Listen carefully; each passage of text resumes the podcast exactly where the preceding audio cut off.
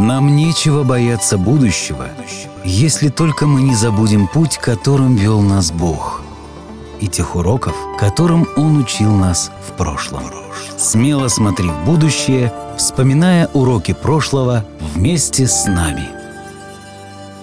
Добро пожаловать на подкаст «История адвентистов седьмого дня». Эпизод номер 44 «Расовые границы. Часть четвертая». Годы 1903-1907. В прошлом выпуске мы снова говорили о расовой дискриминации и о том, каким образом адвентистская церковь старалась решить этот сложный вопрос. На сей раз полем битвы был не юг Соединенных Штатов, а Вашингтон, округ Колумбия. Здесь Артур Дэниелс попытался внедрить нэшвиллскую стратегию, согласно которой темнокожие пасторы должны были служить темнокожему населению, а белые — белому. Нэшвиллская стратегия не являлась официальной стратегией церкви, тем не менее, Дэниелс упорно ее реализовывал, потому что считал, что подобный подход даст возможность проповедовать Евангелие, не вступая при этом на минное поле расовых предрассудков. Однако далеко не все в Вашингтоне приняли эту стратегию. В 1903 году члены Первой Церкви под руководством Льюиса Шифа почувствовали себя обиженными. Из их общины Артур Дэниелс, президент Генеральной конференции, по сути увел 40 человек в новую Белую Церковь а пастор этой новой церкви, Джадсон Уошберн, сделал все со своей стороны, чтобы оттеснить черную церковь в сторону. Ошберн написал множество статей с пламенными призывами жертвовать средства на его общину, и вообще он вел себя так, как будто его церковь была единственная во всем Вашингтоне. Его успешная пиар-компания собрала порядка 10 тысяч долларов на нужды Вашингтонской церкви. Под Вашингтонской он, безусловно, имел в виду только свою, вторую церковь. Первая церковь была потрясена. Для них это выглядело так. Важные люди в костюмах приехали в город, украли третью часть их общины, а затем перестали обращать на них внимание. Белый пресвитер Первой церкви Эндрю Калстром припоминал, как еще в 1893 году Генеральная конференция обещала дать им 5000 долларов на выплату церковного здания. По его подсчетам, они все еще должны были им три с половиной тысячи долларов. Первая церковь предложила Генеральной конференции выделить эти три с половиной тысячи из тех десяти тысяч, которые были собраны Джадсоном Ошберном на нужды Вашингтонской церкви. Насколько нам известно, их просьба осталась без внимания. Поскольку Ошберн и Шиф так и не смогли найти общий язык в отношении к расовому вопросу, Шиф попросил Генеральную конференцию прислать в Вашингтон нового белого пастора, с которым они могли бы вместе проповедовать Евангелие. На что подкомитет Генеральной конференции ответил следующее. Комитет не видит возможности удовлетворить данную просьбу. Это прозвучало очень туманно и совершенно безучастно, потому что язык, который использовал комитет, был бюрократическим. Это уникальный язык, который использует много слов, чтобы донести как можно меньше смысла. Что означает это выражение «комитет не видит возможности удовлетворить данную просьбу»? Значит ли это, что у них не было денег? Или в церкви не было больше белых проповедников? Неужели такое может быть? Конечно же нет. Прямо перед этим отказом на просьбу Шифа комитет одобрил перевод белого пастора из Канады в Орегон. То есть белые пасторы в наличии были. Комитет просто не желал отправлять нового проповедника на помощь Шифу. Почему? Понять несложно. Для чего же тогда Генеральная конференция организовала в Вашингтоне отдельную белую и отдельную черную церкви?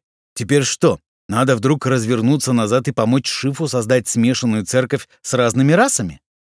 Напоследок Шиф попросил Генеральную конференцию повысить ему зарплату, так как Вашингтон был достаточно дорогим городом для жизни. Комитет добросовестно проголосовал за то, чтобы Шиф получал оклад 15 долларов в неделю.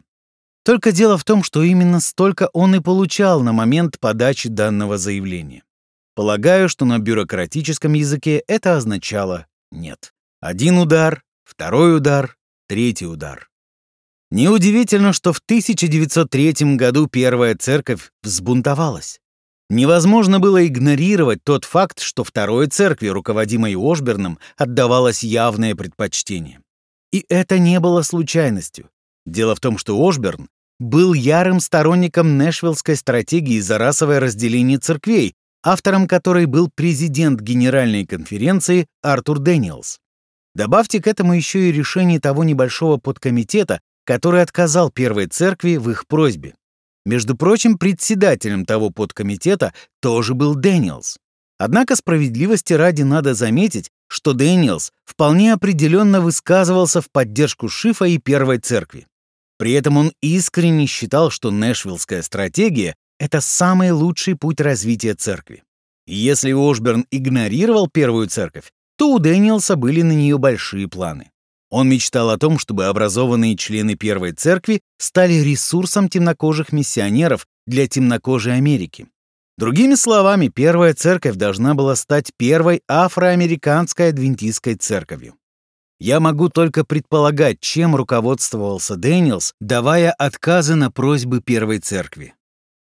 Но что касается той крупной суммы на нужды Вашингтонской церкви, которую собрал Ошберн, то, конечно же, Генеральная конференция не имела никакого права отделять часть этих денег в пользу Первой Церкви.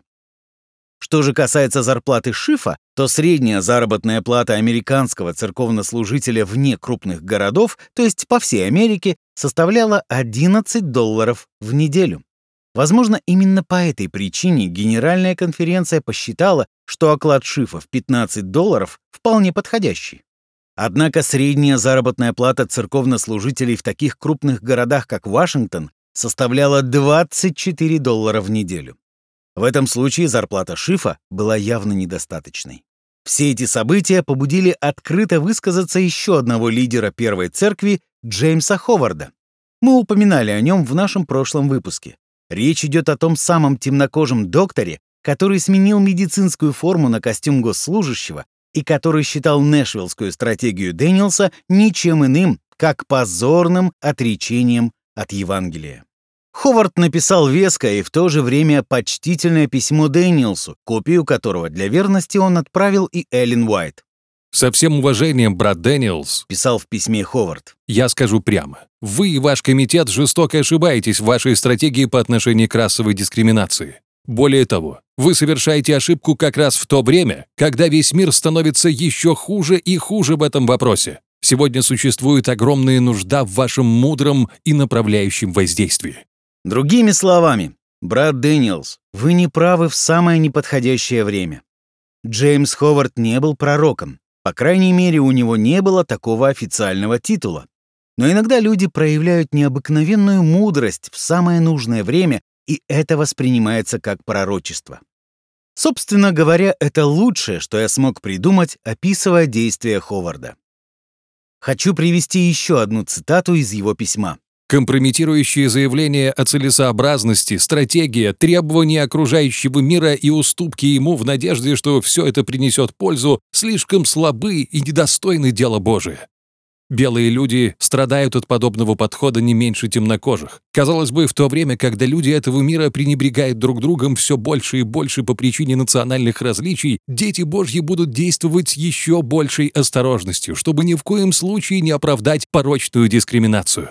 Если адвентисты седьмого дня, исповедующие столь высокие цели, готовы зайти так далеко, как многие, похоже, готовы идти, можно только ожидать, что мир будет продолжать следовать своим принципам и совершать ужасные дела. В этом отрывке Ховард сделал перестановку акцентов. До этого момента ударение ставилось на том, что расовые границы нужны для блага темнокожих людей, чтобы не навлекать на них агрессию со стороны людей с предрассудками, в основном из Южных Штатов. Но Ховард утверждал, нет, расовые границы вредят не только темнокожим, но на самом деле это вредит и белым людям. До этого ударение ставилось на том, что адвентисты просто должны признавать, что эта проблема существует, и обходить ее до тех пор, пока мир не изменится. Но Ховард говорил, церковь должна вести мир за собой, а не следовать за ним. Если мы хоть в малейшей степени присоединимся к дискриминации, мир последует нашему примеру и пойдет гораздо дальше. Продолжим читать письмо Ховарда. Сложно понять, почему необходимо проводить расовую границу среди адвентистских церквей, несмотря на то, что истина подразумевает позитивный протест против чего-либо подобного. И еще труднее понять, Почему кто-то желает экспериментировать с адвентистской церковью в интересах стратегии расового различия или же действовать в соответствии с такой стратегией? Принуждение следовать определенным путем или же управление, приводящее к определенному результату, не может быть правильным методом в созидании духовной работы. Будет лучше следовать открывающимся возможностям и удобным случаям, предоставляемым провидением и Святым Духом. Прервемся на минуту. По сути, в своем письме Ховард говорит, у нас была прекрасная церковь. Белые и темнокожие люди прекрасно трудились вместе и собирались на общие богослужения. Именно к этому привел Господь нашу церковь. Для чего же вы изобретаете стратегии, основываясь на своем опыте на юге страны и пытаетесь внедрить их здесь? Почему бы не позволить Богу вести нашу церковь так, как Он считает нужным? Продолжим чтение. Мы понимаем ужасное значение решения Генеральной конференции и руководителей церкви адвентистов седьмого дня по отношению к нашей церкви. Похоже, что Комитет Генеральной конференции желает сделать нашу общину церковью только для темнокожих. Они не имеют права или власти от Бога или кого-либо еще принимать подобные решения. Наша община эти события видит именно в таком свете, и для нас это стало причиной скорби и боли. Однако в окружающем нас мире у многих подобные отношения вызывает отвращение. Подобная стратегия не только дискредитирует всех тех христиан, которые провозглашают, что они готовятся к пришествию своего Господа. Она также обманывает мир относительно истинных стандартов праведности, соблазняет сердце и совесть церкви и затрудняет духовную проницательность. Я никого не призываю к какому-либо фанатичному объединению рас. Этого не хочет ни одна из сторон.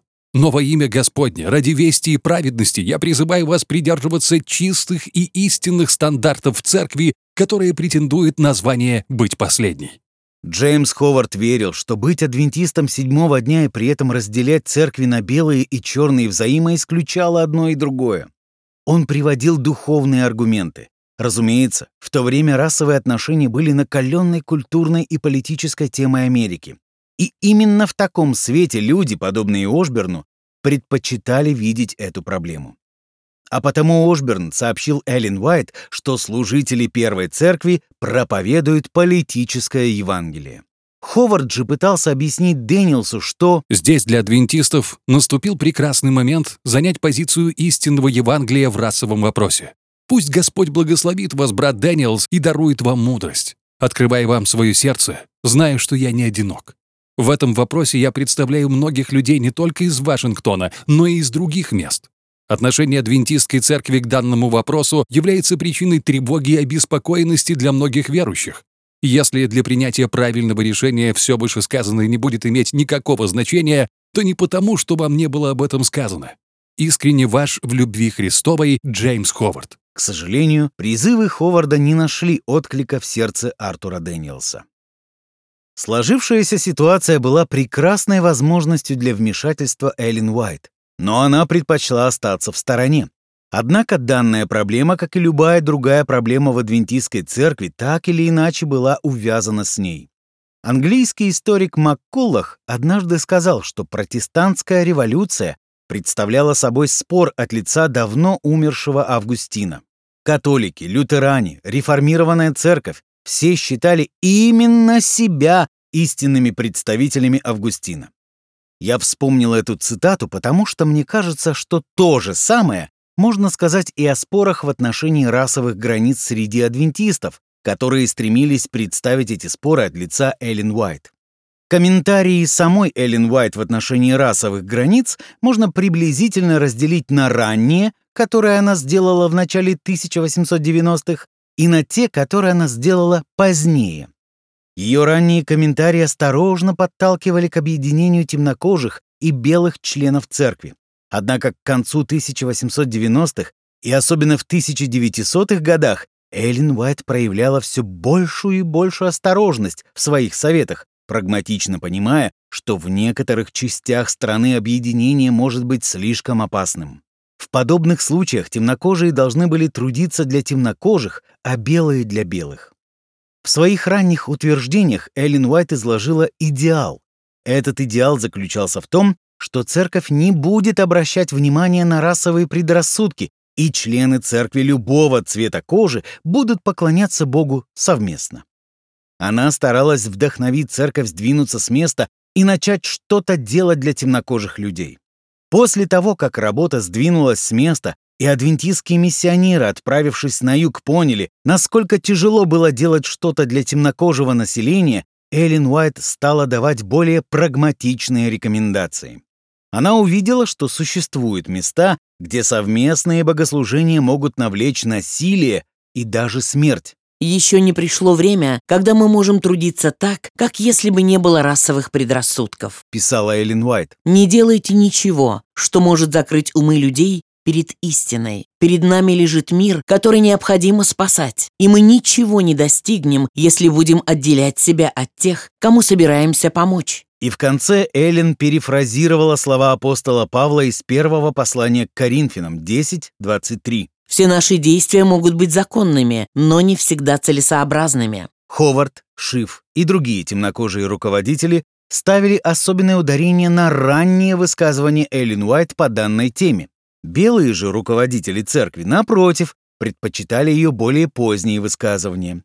Итак, Ховард отправил копию своего письма Эллен Уайт в надежде, что она ответит ему и конкретно скажет, держаться ли им в Вашингтоне прагматичной стратегии или же идеалистического подхода. Какое из ее высказываний подходит к их ситуации? Секретарь Эллен Уайт ответил Ховарду, что у сестры Уайт нет никаких дополнительных откровений по этому вопросу и ничего больше. Похоже, что ни у Дэниелса, ни у других церковных руководителей даже мысли не возникло, что можно применять различные стратегии в зависимости от региона. Потому что если главной целью является распространение евангельской вести как можно более эффективно, то необходимо быть гибкими. Прагматичная стратегия может способствовать распространению вести в штате Алабама но нанести урон в Вашингтоне, округе Колумбия. То есть, если вы хотите успешно распространять эту весть в Алабаме, то вам следует придерживаться прагматичного подхода и умеренно идеалистического подхода в Вашингтоне. Именно о таком гибком подходе говорил в свое время Чарльз Кини. Кратко напомню, что Кини был первым великим темнокожим проповедником. Во время церемонии его рукоположения в 1889 году он предложил 12 вариантов решения расовой проблемы. По-моему, надо обладать недюжиной смелостью, чтобы затронуть подобную тему в своей проповеди при рукоположении, особенно если учесть тот факт, что происходило это во время лагерного собрания на юге США. Однако Кини занял гибкую позицию. Он поддержал идею создания отдельных церквей для темнокожих и для белых. Он соглашался с тем, что в южных штатах белые должны трудиться для белых, а темнокожие — для темнокожих. При этом он предложил следующее. Чтобы христианские отношения между двумя расами ревностно насаждались повсюду, чтобы причиной разделения ни в коем случае не стали предрассудки внутри церкви, а только лишь предрассудки среди внешних, которым мы намереваемся донести Евангелие. То есть церковь должна упорно трудиться, чтобы искоренить расизм в своей среде и неустанно напоминать своим членам, что все люди равны перед Богом. Но почему-то этот призыв к гибкости, этот призыв к мудрости не был услышан церковными руководителями в начале 1900-х. Вот почему Джеймс Ховард вновь взялся за перо. В этот раз он обратился к секретарю Эллен Уайт. Прошу вас, передайте это письмо Эллен Уайт и убедитесь в том, что она его прочтет. Он написал. Существует реальная опасность, что если подобное обращение с нашей церковью здесь, в Вашингтоне, будет продолжаться и дальше, то она покинет деноминацию. Некоторые из нас очень обеспокоены таким положением вещей и не хотят делать этого. Но зло должно быть искоренено внутри самой деноминации, так как оно является причиной далеко идущих общераспространенных проблем. На какое-то время все стихло. Льюис Шиф организовал в Вашингтоне церковь исключительно из темнокожих людей и назвал ее Народная церковь адвентистов седьмого дня. Это, безусловно, порадовало Дэниелса, ведь именно о такой церкви он и мечтал. В своем письме Вилли Уайту Дэниелс просто светился от радости. «Я думаю, что теперь мы сможем угодить абсолютно всем в решении расового вопроса. Ведь теперь у нас есть церковь для темнокожих, церковь для белых и смешанная церковь. Это просто идеально. Отныне мы должны делать все от нас зависящее, чтобы отстаивать интересы всех трех церквей. Похоже, создавшаяся обстановка вполне устраивала Дэниелса, да и Калстром был не против. А в 1904 году первую церковь посетила Эллен Уайт и выступила там с проповедью. Разумеется, во время посещения Эллен Уайт туда пришел и Ошберн. Интересно, что он чувствовал относительно некоторых вещей, которые она затронула в своей проповеди. Эллен проповедовала на основании 17 главы Евангелия от Иоанна, где записана великая молитва Иисуса о единстве. Слово Божие не позволяет нам собирать сведения и затем передавать их, чтобы навредить влиянию другого человека. Я пыталась объяснить людям, что у нас нет ни времени, ни жизненных сил на критику друг друга. Наша важнейшая работа заключается в том, чтобы сохранять наши собственные души в любви Божией. В общем, казалось, каждый получил то, что хотел. Мечта Дэниелса в отношении Шифа сбылась. Теперь в столице Америки находился блестящий темнокожий проповедник, который был средоточием всего темнокожего адвентизма. Дэниелс полагался на Шифа в вопросе поиска и обучения темнокожих руководителей для церковной работы. Одним из таких потенциальных руководителей был Уильям Грин, адвокат, который выступал с прениями в Верховном суде США. Шиф обратил Грина в адвентизм, и Дэниелс направил его проповедовать в Питтсбург. Пока руководители Генеральной конференции обустраивались в своих новых офисах в таком парке неподалеку от округа Колумбия, вскоре выяснилось, что с таким же успехом они могли бы располагаться и за тысячи километров отсюда в Калифорнии. Что же касается Грина, то с ним произошло следующее. Прежде чем отправиться в Питтсбург, ему показалось, что он получил предложение приступить к своему первому пасторскому служению 1 апреля, и он уволился с предыдущего места работы. А получилась совсем не смешная первоапрельская шутка. Грин провел несколько месяцев в ожидании без работы и без зарплаты. В конце концов, Шиф написал Дэниелсу письмо от имени Грина. «Так что же мне делать?» А затем встал вопрос денег. Как вы помните, адвентисты собрали 10 тысяч долларов для церкви Ошберна. А когда Генеральная конференция переехала в Вашингтон, они собрали еще 100 тысяч долларов, в этот раз уже на свои нужды. Тем временем Народная церковь выросла, и они купили себе церковное здание за 10 тысяч долларов. Однако Шиф и его община не получали никакой помощи. Адвентисты переселялись в Вашингтон подобно израильтянам, вступающим в землю обетованную. Непрерывный поток рабочих мигрировал из Батл-Крика в Вашингтон, чтобы обосноваться на новом благословенном месте. Как известно, туда, куда вторгаются адвентисты, они строят санаторий, школу и издательство. В результате были построены Вашингтонский санаторий, Вашингтонский учебный колледж, впоследствии Колумбийский унионный колледж, и сюда же переместили, уже в который раз, издательскую ассоциацию Review and Herald.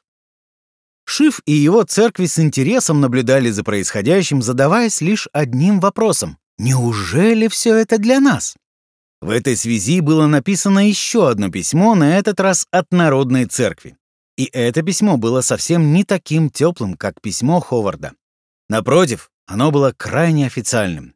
В нем говорилось Народная церковь адвентистов седьмого дня настоящим просит сообщить конкретно и недвусмысленно, имеют ли ее члены право пользоваться услугами и преимуществами школ, госпиталей и санаториев, управляемых Генеральной конференцией. Если эти школы и госпитали для них закрыты, то Народная Церковь желала бы использовать часть своих десятин для постройки собственных подобных заведений. Как вы понимаете, это вместо того, чтобы отправлять десятину в конференцию. Настоящий смысл данного письма был очевиден. Мы возвращаем десятину, почему же она приносит пользу только белым людям? Дэниелс, естественно, ответил на это письмо, причем лично. Всякий раз, когда вы угрожаете удержанием десятины, вы получите ответ. Дэниелс пояснил, несмотря на то, что у церкви никогда не было официальной стратегии относительно расовых границ, она решительно осуждает расизм среди членов церкви. Возможно, Дэниелс был прав, но я уверен, что для Льюиса Шифа это прозвучало неубедительно. Далее Дэниелс пояснил, что Вашингтонский санаторий официально не принадлежал Генеральной конференции, так что поговорите с ними сами.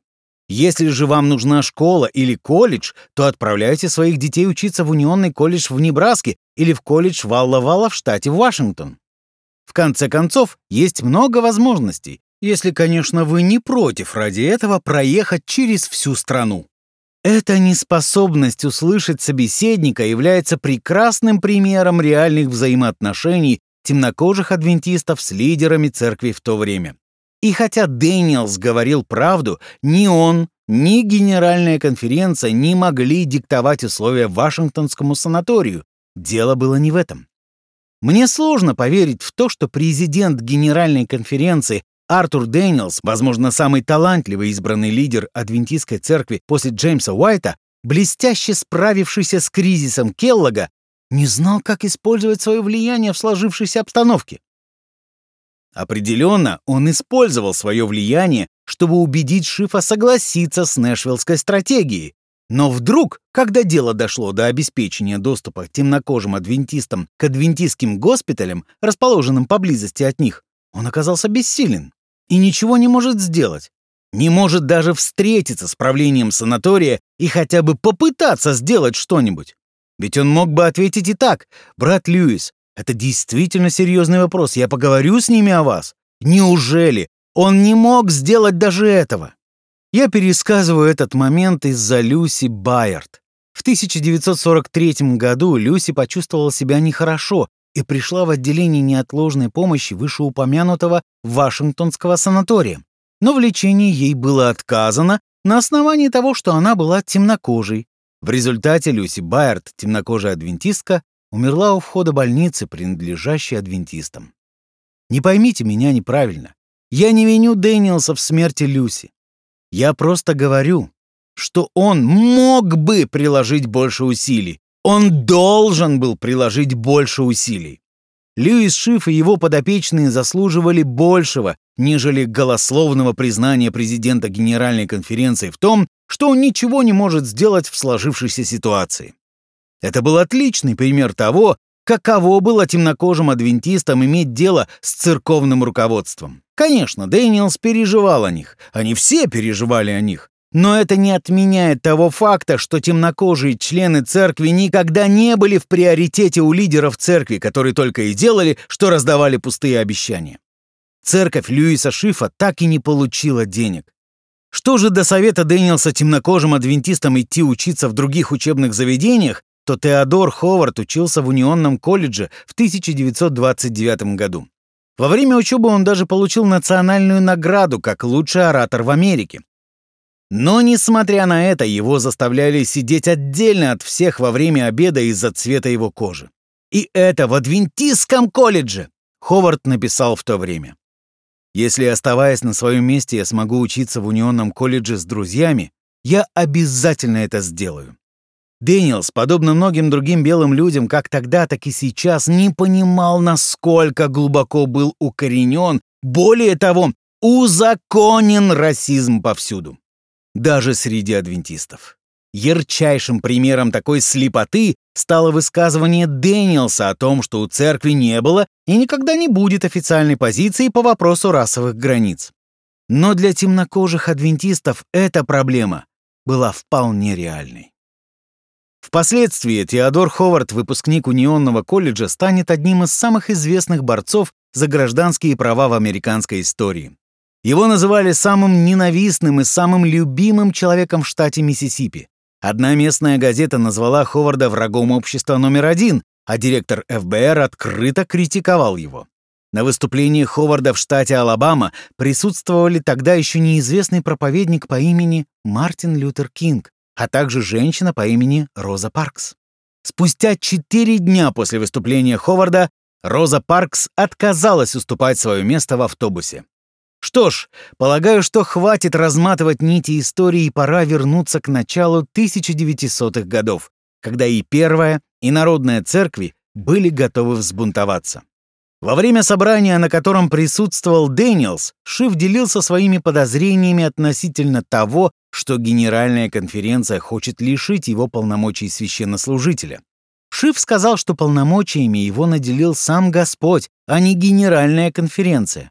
Белый пресвитер Первой Церкви Чарльз Шафер потребовал положить конец сегрегации в церковных учреждениях. Дэниелс очень старался донести до них, чтобы они посмотрели на ситуацию шире. Да, церковь допускает ошибки. Да, церкви нужно меняться в лучшую сторону. Но, с другой стороны, церковь совершает огромную работу среди темнокожего населения, старается для их блага, и это тоже стоит ценить. Тем не менее, ситуация опять накалилась, так что Шиф даже уехал из города. Не помогло и то, что, уехав из Вашингтона, он поехал в Батл-Крик. Там он будто оказался в параллельной вселенной. Тут были и недавно отремонтированный санаторий, который могли посещать темнокожие люди, и колледж, возглавляемый Джонсон, который был рад темнокожим студентам. Руководили обоими этими заведениями одни из самых талантливейших адвентистских лидеров. Причем эти лидеры тоже чувствовали себя обманутыми Артуром Дэниелсом, и здесь, в Батл-Крике, в некогда земле обетованной, которая начала превращаться в Вавилон, они стали насаждать семена альтернативного адвентизма. Шиф написал своей церкви, что, по его мнению, Келлок и Джонс правы.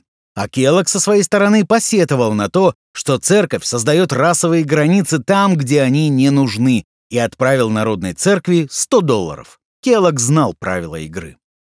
Когда Дэниелсу в руки попала копия предательского письма Шифа, он пришел в негодование. Меньше всего ему хотелось, чтобы Шиф и Келлок объединились против него. Шифа вызвали в офис президента конференции, то есть к Дэниелсу. Однако тот и не подумал туда явиться. Тем временем Народная Церковь совершенно перестала отправлять десятину в конференцию.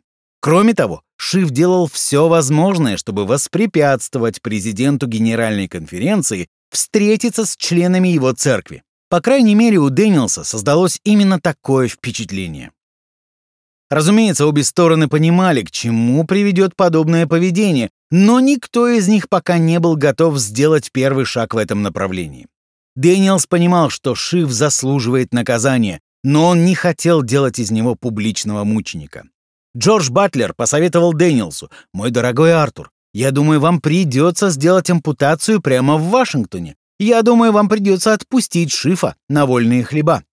Дэниелс все еще колебался. И в тот самый момент, когда он был почти готов разорвать все отношения с Шифом, то есть, образно говоря, совершить ампутацию, тот сделал это за него. Народная церковь перестала быть частью церкви адвентистов седьмого дня. Однако это не значит, что Дэниелс не оставил Шифу шанса вернуться. Дэниелс назначил встречу с Народной Церковью, чтобы поговорить с ними, надеясь убедить хотя бы некоторых не разрывать связи с организацией. Возможно, такой ход Дэниелса и сработал бы, только Льюис Шиф был готов к этому и заранее продумал хитрый маневр. Итак, собрание должно было начаться в 7.30 вечера. Однако Шиф настоял, чтобы именно в это время прошло их обычное молитвенное собрание. Понятное дело, молитвы отменять никак нельзя. Закончилось это собрание в 8.30 вечера. Затем Шиф объявил, что на встрече с братом Дэниелсом могут присутствовать только члены Народной Церкви, а посетители должны разойтись по домам. Это было жестко, потому что Генеральная конференция оповестила об этой встрече многих людей, надеясь на то, что многие сторонники из других церквей придут на нее, поддержат Дэниелса и подбодрят членов церкви Шифа поменять свое мнение. Эти посетители никак не хотели уходить, а Шиф продолжал настаивать, сказав, что собрание не начнется до тех пор, пока посторонние не уйдут. Потребовалось около получаса и помощь пресвитеров, чтобы удалить из зала всех посторонних, то есть сторонников Дэниелса. Время было уже 9 часов вечера. Таким образом, с Дэниелсом остались только два представителя Генеральной конференции. Когда Шиф, наконец добившись своего, встал, чтобы представить Дэниелса, было уже совсем поздно. К слову, свою речь Шиф также подготовил заранее, и она была частью его замысла. Он не столько представлял Дэниелса, сколько инструктировал свою общину. «Мы здесь не для того, чтобы отвечать. Я хочу, чтобы каждый член церкви оставался на своем месте. Когда пастор Дэниелс закончит свою речь, мы сможем сразу разойтись. Мы вообще не собираемся иметь какие-либо дискуссии с кем-либо. Этого хватило, чтобы Дэниелс очутился в весьма неловком положении, стоя перед церковью, которая была готова полностью игнорировать его. Шиф с гордостью резюмировал эту ситуацию таким образом. Было тихо, как в могиле. Он, то есть Дэниелс, пытался пробудить их, но каждый раз терпел неудачу. В жизни еще не видел людей, потерпевших более жестокое поражение. Дэниелс был рассержен. Позднее он написал Шифу следующее. «Дело Божие сможет двигаться вперед без тебя или церкви, пастором которой ты являешься. Но ты и эти бедные люди не сможете преуспеть без дела Божия». Дэниелс усердно трудился, чтобы исполнить свое пророчество. После потери Келлога и его знаменитого санатория церковь построила новый санаторий в Лома-Линде.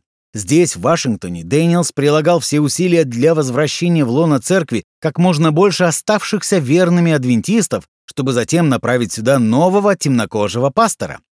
Но боль предательства скрыть было невозможно. Тут и Ошберн, который на момент описываемых событий находился в Нэшвилле, появился на горизонте, чтобы нанести пару ударов по шифу. Со времени своего приезда в Вашингтон я был уверен в том, что это предатель а затем еще язвительнее добавил, чем ты слабее, тем больше понимаешь, как ужасно было бы оказаться под властью темнокожего правительства, под их владычеством.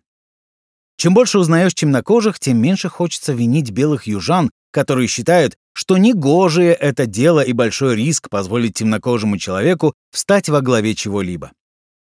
Грешно было так говорить, и, к счастью, это было мнение меньшинства. И хотя церковные лидеры не разделяли расизма у Ошберна, некоторые из них, без сомнения, в чем-то были с ним согласны.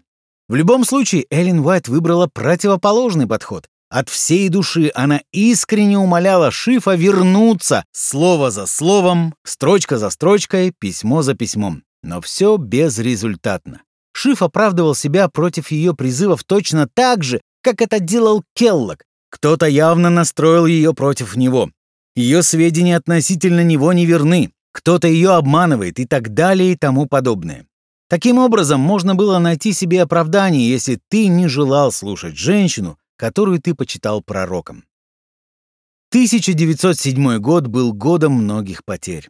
В этом году церковь лишилась Келлога окончательно и бесповоротно. В этом же году Шиф потерял свою дочь, а вскоре после этого, в результате болезни, и жену.